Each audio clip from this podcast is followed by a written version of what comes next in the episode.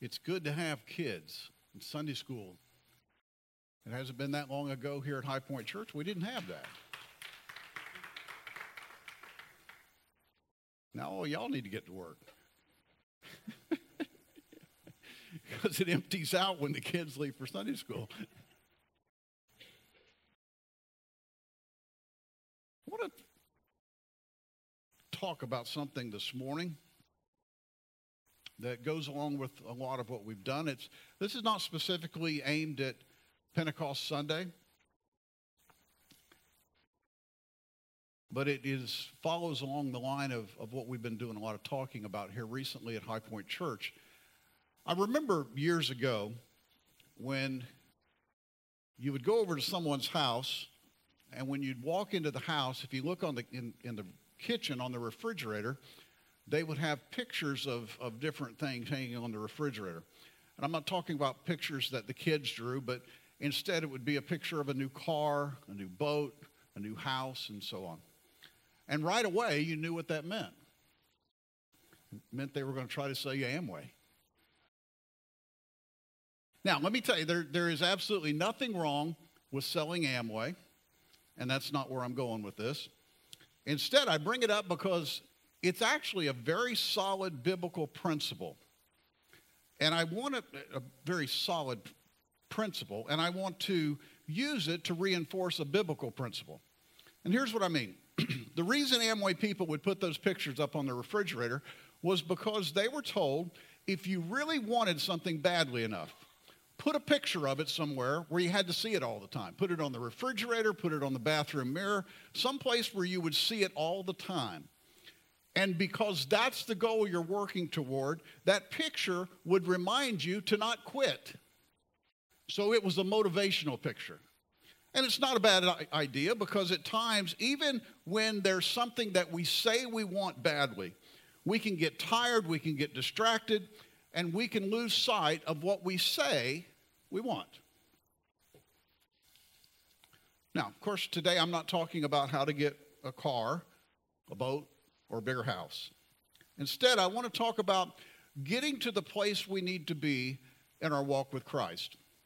Seeing High Point Church reach its full potential in spreading the gospel and sharing Christ with those who are lost. In short, I'm talking about seeing more souls saved for the kingdom of God, seeing folks grow spiritually, and seeing High Point Church continue to grow. And while the successful Amway people put up their want list and their want pictures, want list pictures, they also knew that it was going to take more than just putting a picture on the refrigerator to get what they said they wanted. It was going to take a lot of doing, which is why you were at their house because they were fixing to give you a presentation for Amway. Because they were doers. Luke chapter 5, verses 17 through 19.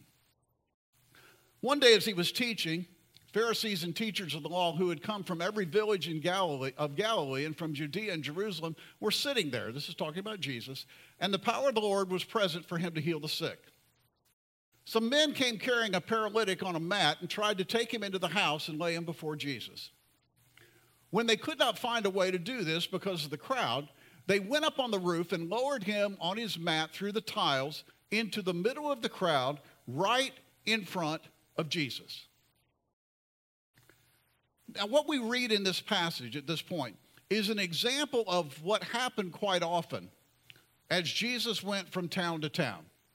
Word would get out that Jesus was in the area. People would come from all the surrounding villages to hear him teach and for healing. In this passage in Luke, we read that one of the people that showed up was a, with, with some friends, was a paralytic, a man who was paralyzed. Now, I want to back up just a little while. And we don't know the exact time, but we know in order for all of these things to happen, this man, stay with me here, this man had to have a certain amount of faith. He had to have a certain amount of faith. He had enough faith to believe that if he could get to where Jesus was,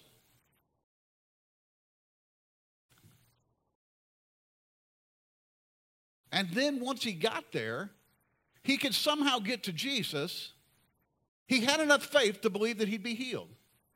He also knew that since he was paralyzed and couldn't do it on his own, he had to get some others involved in order for it to happen, which was a good idea because we will see that the combination of faith and effort that's what enabled him to do what he said he wanted to do. It's what his friends were able to do, and that was to get healing for their friend. I believe it's entirely possible that somewhere along the way, because of the obstacles they faced, someone in the group might have gotten discouraged. But since they had a combined purpose, they had a combined goal, the others who would see that discouraged person would say, Come on, Bob, we've got to get Bill over here to see Jesus because we want to see him healed. So we see that they all had to have a certain amount of faith before they ever began their journey. They had to have a certain amount of faith before they ever even set out to go where Jesus was. They wanted their friend to be healed. And their faith got them headed in the right direction. That was the start. But now, once they get there, they see this crowd that is completely surrounding the house. The house is full, and there's no way to get to Jesus. And they realize there is no way for them to get their paralyzed friend through all of those people to see Jesus. And even though their faith might have wavered a little bit, they still didn't give up. They certainly had plenty of legitimate excuses at this point to quit. It's too crowded. It's too hot to stand in this crowd. We'll just come back another time. Maybe Jesus will come back next year. It's not worth the effort. And on and on and on. But that's not what happened. In fact, it seems that when they saw the obstacles, they became even more determined because at this point they realized if they really wanted what they said they wanted, and that was for their friend to be healed, then maybe they'd have to put a little bit more effort than just showing up at the house where Jesus was. There's a whole other sermon there. They had to do a little bit more than just show up at the house where Jesus was. At this point, they had to decide whether they were just wanting their friend to be healed, whether they were just believing that he could be healed, or stepping out in that faith and actually doing something to make it happen. And if you're taking notes, that's actually the title of this sermon Wanting, Believing, or Doing. And since they were well beyond the wanting and believing stages, they came up with a plan. It seems that the obstacles they were now facing caused them to be even more committed to accomplish what they said they wanted, so they put their faith into action. They carried their friend to the roof. They pulled the tiles off of the roof and lowered him down through the roof. And chapter uh, verse 19 says, right in front of Jesus. That's pretty good planning. Luke writes that when Jesus saw the faith of the paralyzed man and the faith of his friends, he said, Friend, your sins are forgiven. You ever thought about what went through the paralyzed man about right then? Wait, what? What do you mean my sins are forgiven? I came here, we went through all of this stuff because I'm paralyzed. And yet, when I finally get here, you say, Your sins are forgiven. But this was all part of Jesus' plan because he knew that when he said that, it would open the door for a teaching moment and for another miracle. That whole your sins are forgiven part didn't go over very well with the Pharisees. It didn't go over very well with the teachers of the law who were watching.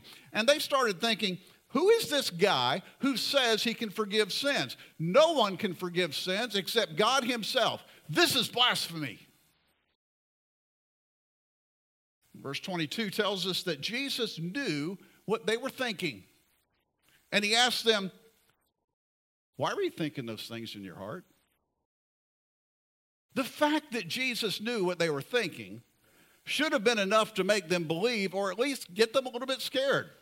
But Jesus continued and he asked him a question. He said, I see you guys are outraged by what I just said. So let me ask you this Is it easier to say your sins are forgiven or say to a paralyzed man, get up and walk? And while they're thinking about it, before they could answer, he speaks to the paralyzed man and says, I tell you, get up, take up your mat, and go home. And immediately he stood up in front of them, and everybody was amazed and filled with awe.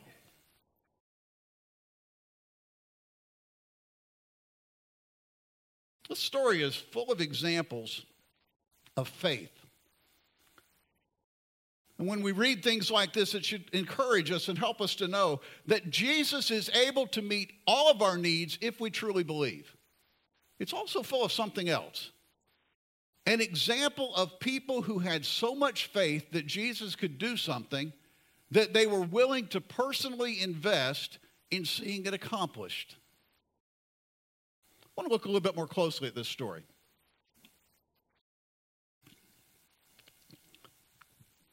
Keep in mind, this is a paralyzed man. And Jesus tells this man, Get up, take up your mat, and go home. At this point, the man could have looked at Jesus and said, I really want to be healed. And I know you just told me to get up, but I'm paralyzed. I can't do that. He could have said to himself, You know, self, after all I went through to get here, I thought it would be a little bit more dramatic than that. I was thinking that maybe Jesus would put like a sheet over top of me and say some stuff and then pull the sheet off and I'd be able to walk. It's not what happened. Now, all of those things were options. But since he really just wanted to be healed, he stood up, he picked up his mat, and he went home. Because that's what he wanted. And because that's what he wanted, he went beyond talking about it and thinking about it and believing it. He actually did some doing and he got up and he picked up his mat and he went home, healed. How about this? Someone might say, Oh, I really want to grow in my spiritual walk. I really want to feel closer to the Lord. And that, that's so far so good. But too many times it's followed by, So, Lord, just dump it on me.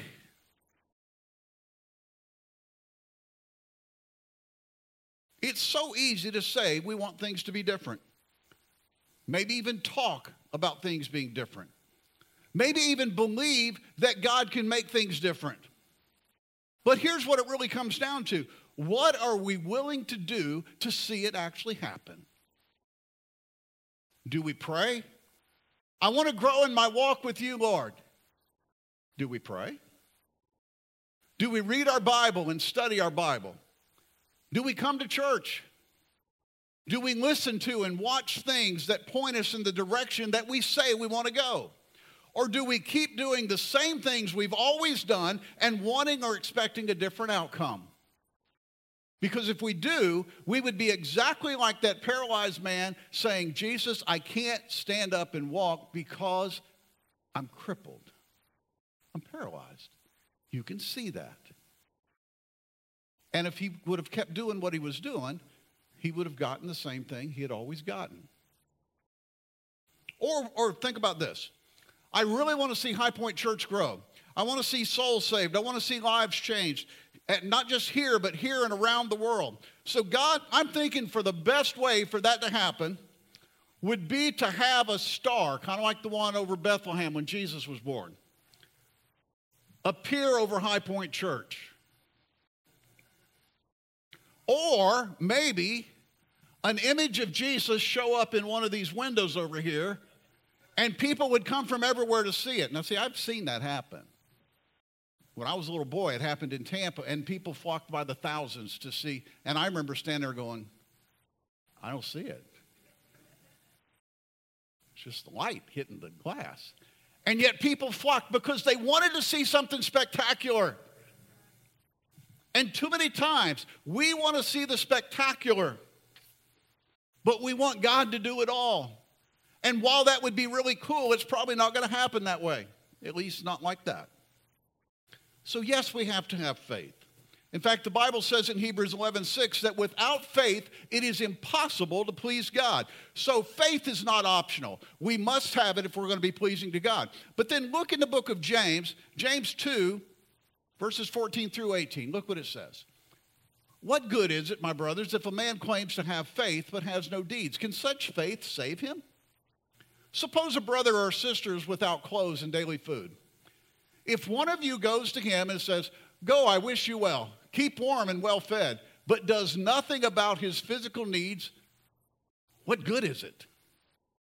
In the same way, faith by itself, if it is not accompanied by action, is dead. But someone will say, You have faith, I have deeds. And then he writes, Show me your faith without deeds, and I'll show you my faith by what I do. What James is actually saying is here is yes, we must have faith, but there are times when we actually have to do something as well. The example James is giving is, is of us seeing a person who needs food and clothing. And we look at that person and we see the need and we understand the need, but instead of actually helping them, instead of actually doing something, we pat them on the back and say, Well, good luck with that finding food and clothing. I have faith that you will. I believe in you. And then we often add a phrase that, while it sounds super spiritual, many times it's just not true. We add, I'll pray for you. And we did nothing. Faith is great, prayer is too. Both are necessary. But many times it takes action, works, or deeds to fulfill that faith. And as we will see with this paralyzed man and so many others, God often requires some effort on our part to see those prayers answered. I really believe there are some people who, if they actually do pray, everybody hold on to your chair. If they actually do pray, it's primarily so they don't have to do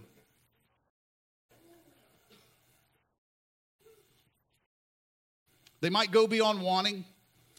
They might even believe that God is able to do it, but often the doing part just doesn't happen.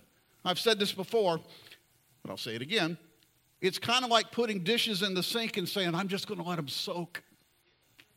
When what you really mean is, I don't want to do the dishes right now, so I'm going to put them here and say I'm letting them soak, and then hopefully I'll do them some other time. Some people pray for the same reason probably far too often, I'll pray for you, is just to get away, get out of doing. It's kind of the spiritual soak cycle of doing. And I'll ask you this where would this paralyzed man have been if his friends would have had that attitude? The very same principle applies to sharing the gospel. James was making a point that yes, faith is necessary. But he also made it clear that he would demonstrate his faith to those around him by his deeds. He would demonstrate his faith by actually doing. And I believe that means yes, we pray. Yes, we have faith that God hears and answers our prayer. But then we step out in faith and we do what God has called us to do, and that is to share the gospel with the world around us. This paralyzed man could have said, You know, Jesus, I've done my part. I believed. I got my friends to bring me here. They tore the roof off the house. They let me down right in front of where you were standing, and now I'm here. So, hey, Jesus, um, how about let's see a little action here? I've done my part. You see, there was faith exercised up to that point, a lot of faith. It took a lot of faith for him to round up his friends and to get whatever it took to carry him. Remember, they didn't have a stretcher or anything that, on wheels. They picked him up and carried this man to wherever it was that Jesus was. So there was faith. But there was still one more thing that had to be done, And that was obedience to Jesus' command to get up, take up your mat, and go home. If this paralyzed man had looked at Jesus and said, But look what I've already done, isn't that enough? I feel very assured that his friends would have carried him home on the same mat that they carried him there on. Still paralyzed. We can say, I come to church sometimes. My neighbors see me leave the house every Sunday, and I wave to them as I drive by. I pray for them. I pray for lost souls. Isn't that enough? Well, give me a break, God. Can't you see what I'm doing? Can't you see I've done my part? Come on, God, let's see some action. I believe God is looking at that and saying, Yeah, I see that. Now, I just want you to be obedient to the command I've already given you. The command to go and share the gospel and be my witnesses in the world. So now, get up, take up your mat, and go. That's what he's saying to us today. And then at that point, what happens next is up to us. We've all been called. Will we go? And the question comes to mind are we wanting, believing, or are we doing? Am I saying that God can't do these things without us? No, I'm not saying that. God could do all of that without us. I'm saying, though, that we have a command to go out into the world and share the gospel of Jesus Christ. And I'm saying that if we will do our part, God has promised, and He's proven time and time again, that He will do His part. If we say we are willing to do whatever it takes, then be aware of what that might mean. I remember when I was young, there was a, a song that was written called Whatever It Takes. I was a teenager. And the words were something like, Whatever it takes to draw closer to you, that's that, Lord, is what I'm willing to do. And you know, as a teenager, you sing that. You say those words, you probably mean them. But at that point in your life, God probably hasn't asked you to do a whole lot. You get a little bit older.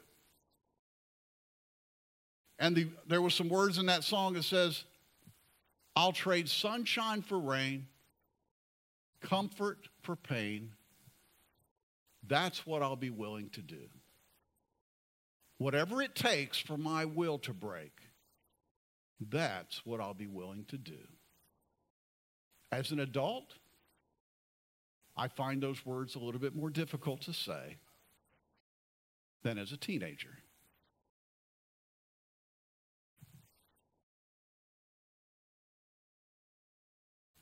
There was one line in there that said, Take the dearest things to me, if that's how it must be. To draw me closer to you. Let the disappointments come, lonely days without the sun. If through sorrow, more like you I'll become.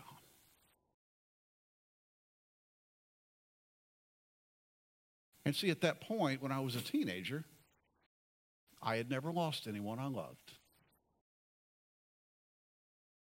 So saying those words I believed it. I was saying it. But then all of a sudden, when you lose somebody you love, and those words come back to your mind, and you wonder, did I really mean that? When we say, I will do whatever it takes, do we realize what we're saying? And maybe even a step further, are we really willing to do whatever it takes?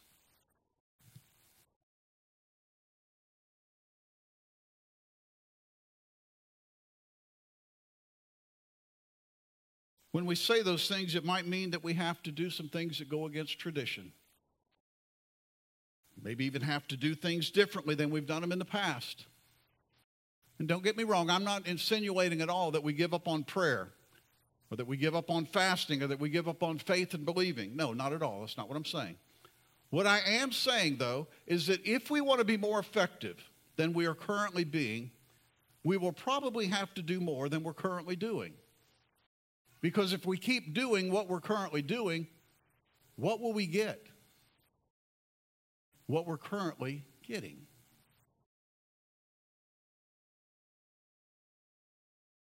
We will have to do some things in addition to fasting and praying and believing. Now, someone about right now might be thinking, well, I don't agree with what you're saying. You took one passage of Scripture and twisted it to fit what you wanted to say today. Fair enough, so just hold on a minute. In Mark 3, we see a similar situation to the, the one with the paralyzed man, except this was a man who had a withered or a deformed hand. And there were the same detractors, those who came to see Jesus so they could only pick at what he said and did. But in spite of that, look what happened. Mark 3, verses 3 through 5. Jesus said to the man with the shriveled hand, Stand up in front of everyone. When Jesus asked them, which is lawful on the Sabbath to do good. This talking to the Pharisees again. Which is lawful on the Sabbath to do good or to do evil, to save life or to kill? But they remained silent. He looked around at them in anger and deeply distressed at their stubborn hearts, said to the man, Stretch out your hand. And he stretched it out, and his hand was completely restored. Here's what he said Stand up. And the man stood up. Stretch out your hand. And the man did. And then his hand was restored. Not before. Stand up, stretch out your hand, and then his hand was restored. In John's gospel, in the ninth chapter, John recorded an event that's quite similar. Jesus saw a blind man. So he goes to this blind man. He spits picks up some clay, makes, picks up some dirt and makes some clay, makes some mud, and sticks it in the guy's eyes. So here's this guy sitting there with spit mud in his eyes, and he's still blind. If that would have been us, whoa, I was okay with the spit mud, but I'm still blind. But then look what Jesus told him in verse 7, John 9 7.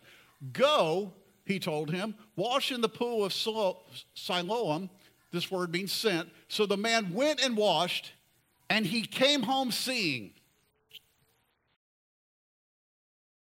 When the man got home, his neighbors were amazed. Some of them even said, That's not the blind guy. The blind guy was blind. This guy can see. And the man was insistent. He said, No, look at me. I am the man. He insisted, No, I'm that guy. And they said, Well, how did this happen? And here's what I want us to pay close attention to. Verse 11. He replied, The man they called Jesus made some mud and he put it in my eyes. He told me to go to Siloam and wash. So I went and washed, and then I could see. I washed, and then I could see. Not before, but only after he put his faith into action. He had enough faith to say, I've already gone this far. I got a bunch of spit mud in my eyes. And now he told me I have to go to the, the pool of Siloam. So I'm going to get some help and I'm going to go. I'm just going to believe he knows what he's talking about. And he went and he washed and he got his sight back. Maybe you're thinking, well, how do you know that he had faith? Well, the fact that somebody had just put dirt and spit in his eyes and then told him he would be able to see if he would go wash it out probably sounded pretty outrageous. But you know what? He wanted to see so badly that he was willing to do what Jesus told him. And he went and did it anyway. And this concept runs all through the Bible. In the Old Testament, we read that Moses was standing at the Red Sea with the people of Israel. There was an army, Pharaoh's army was chasing, they were behind him, and they wanted him dead. There was a unpassable sea in front of them. And God told Moses to stretch out the rod that was in his hand. He said, Moses, take that rod in your hand, stretch it out. And when he did, the Red Sea parted and the people walked across on dry land. Also in the Old Testament, God told Joshua that in order to defeat the people of Jericho, all they had to do was march silently around the walls of Jericho one time per day for six days, and then on the seventh day, march six times silently, but on the seventh time, have the priests blow their horns and all the people shout. And we go, well, that sounds perfectly understandable. Sounds like it would work, right? Probably happened a lot of times. No, actually, we don't read that it had ever happened before. We don't read that it ever happened again exactly that way. But they did what God said, and on the seventh day, on the seventh time around, the priest blew the horns, the people shouted, and the walls fell down just like God had promised. In another place in the Old Testament, the prophet Elisha told a man named Naaman that if he wanted to be cured of leprosy, all he had to do was go down to this nasty river Jordan, that muddy water, and dip himself seven times, and he would be healed. Once again, sounds perfectly sane.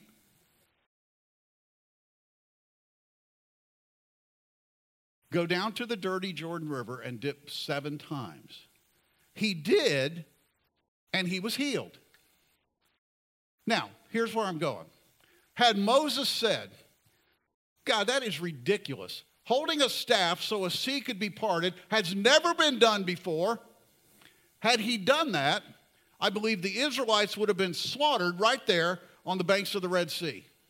But had Joshua said, Look, God, I'm a military man.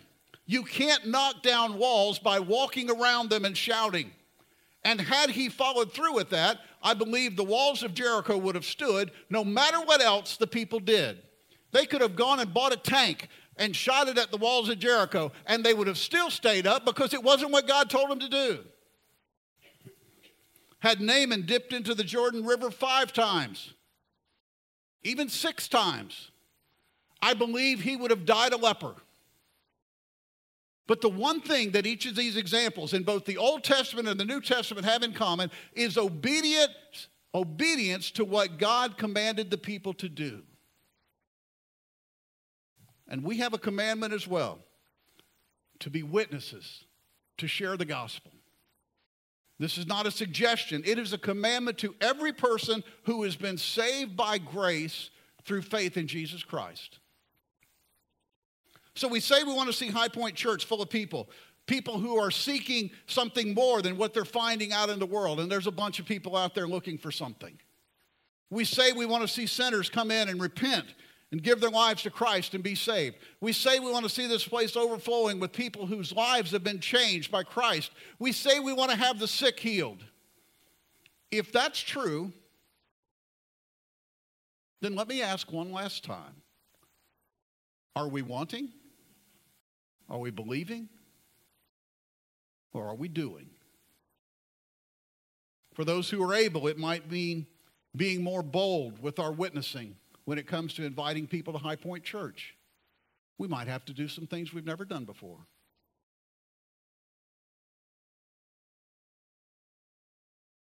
Ruthie and I were involved in a car accident yesterday.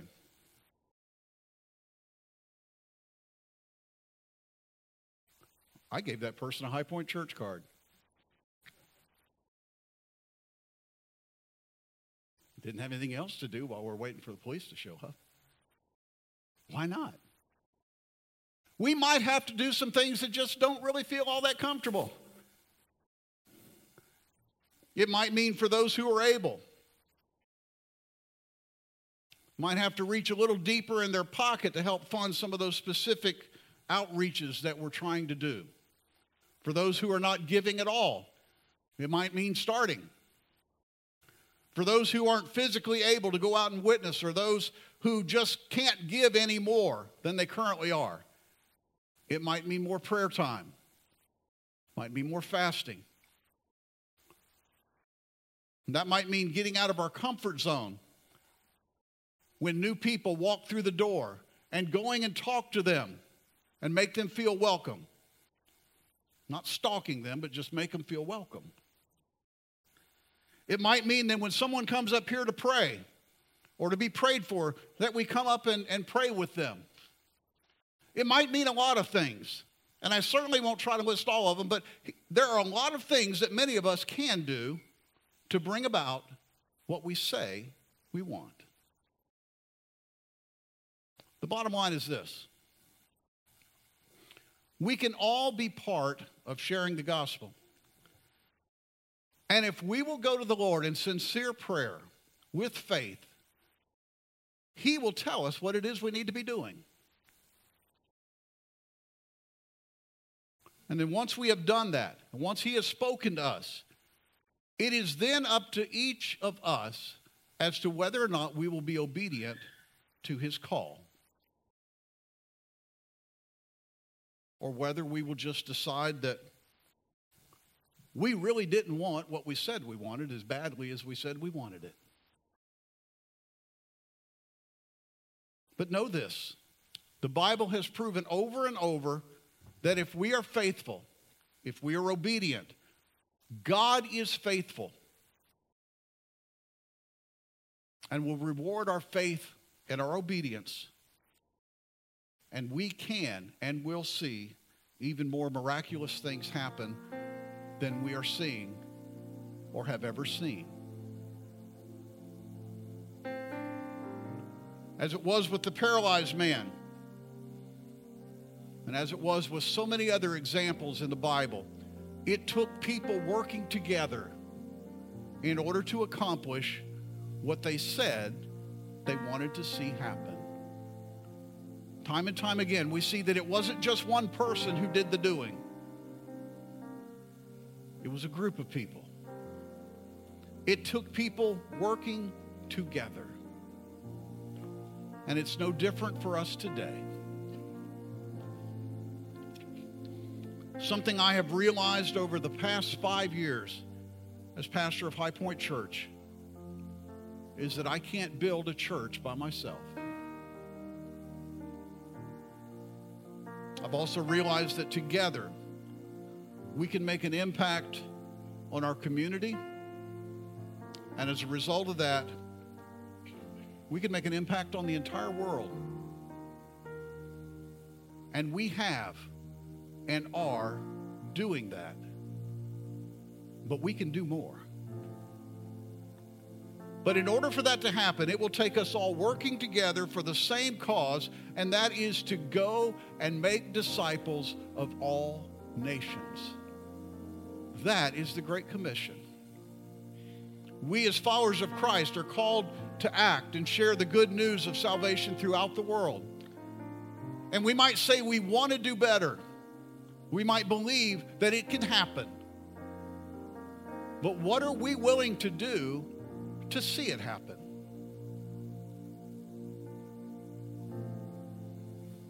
So, Pastor David, what about the pictures that the people, the Amway people, had on the refrigerator? Are you saying we need to put pictures of people in our refrigerator?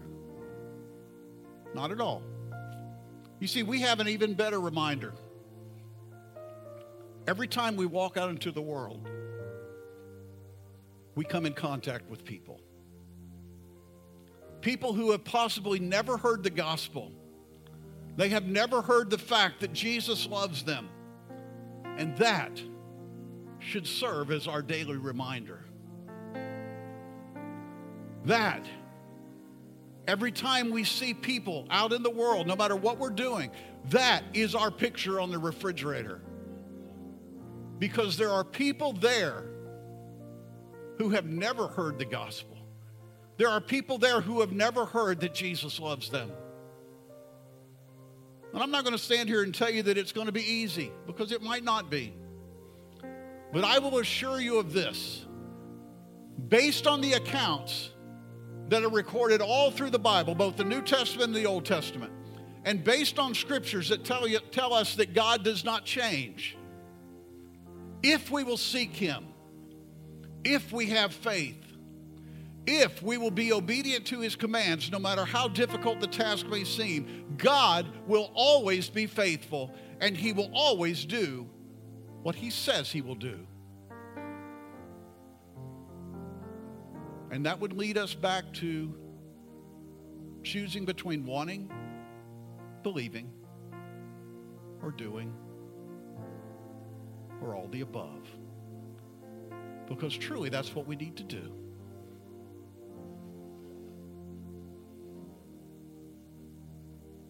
I say this today not to condemn anyone. I say this today to challenge us all. And that includes myself. Am I doing everything I can do to see souls won? Do I want souls to be won to the kingdom of God as badly as that paralyzed man wanted to be healed, as badly as he wanted to walk? Do I want souls to be won and see lives changed as badly as that man with the withered hand wanted his hand to be right? Do I want to see people's lives changed and see them go out and then win souls? Do I want to see that as badly as that blind man wanted to see?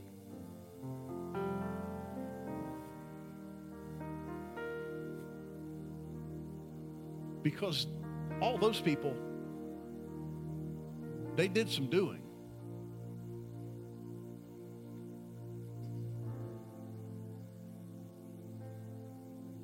Lord, help me to go beyond just wanting. Help me to go beyond just believing. Help me to go out into the world and share the gospel. Go out into the world and make disciples. Help me to do what you've called me to do.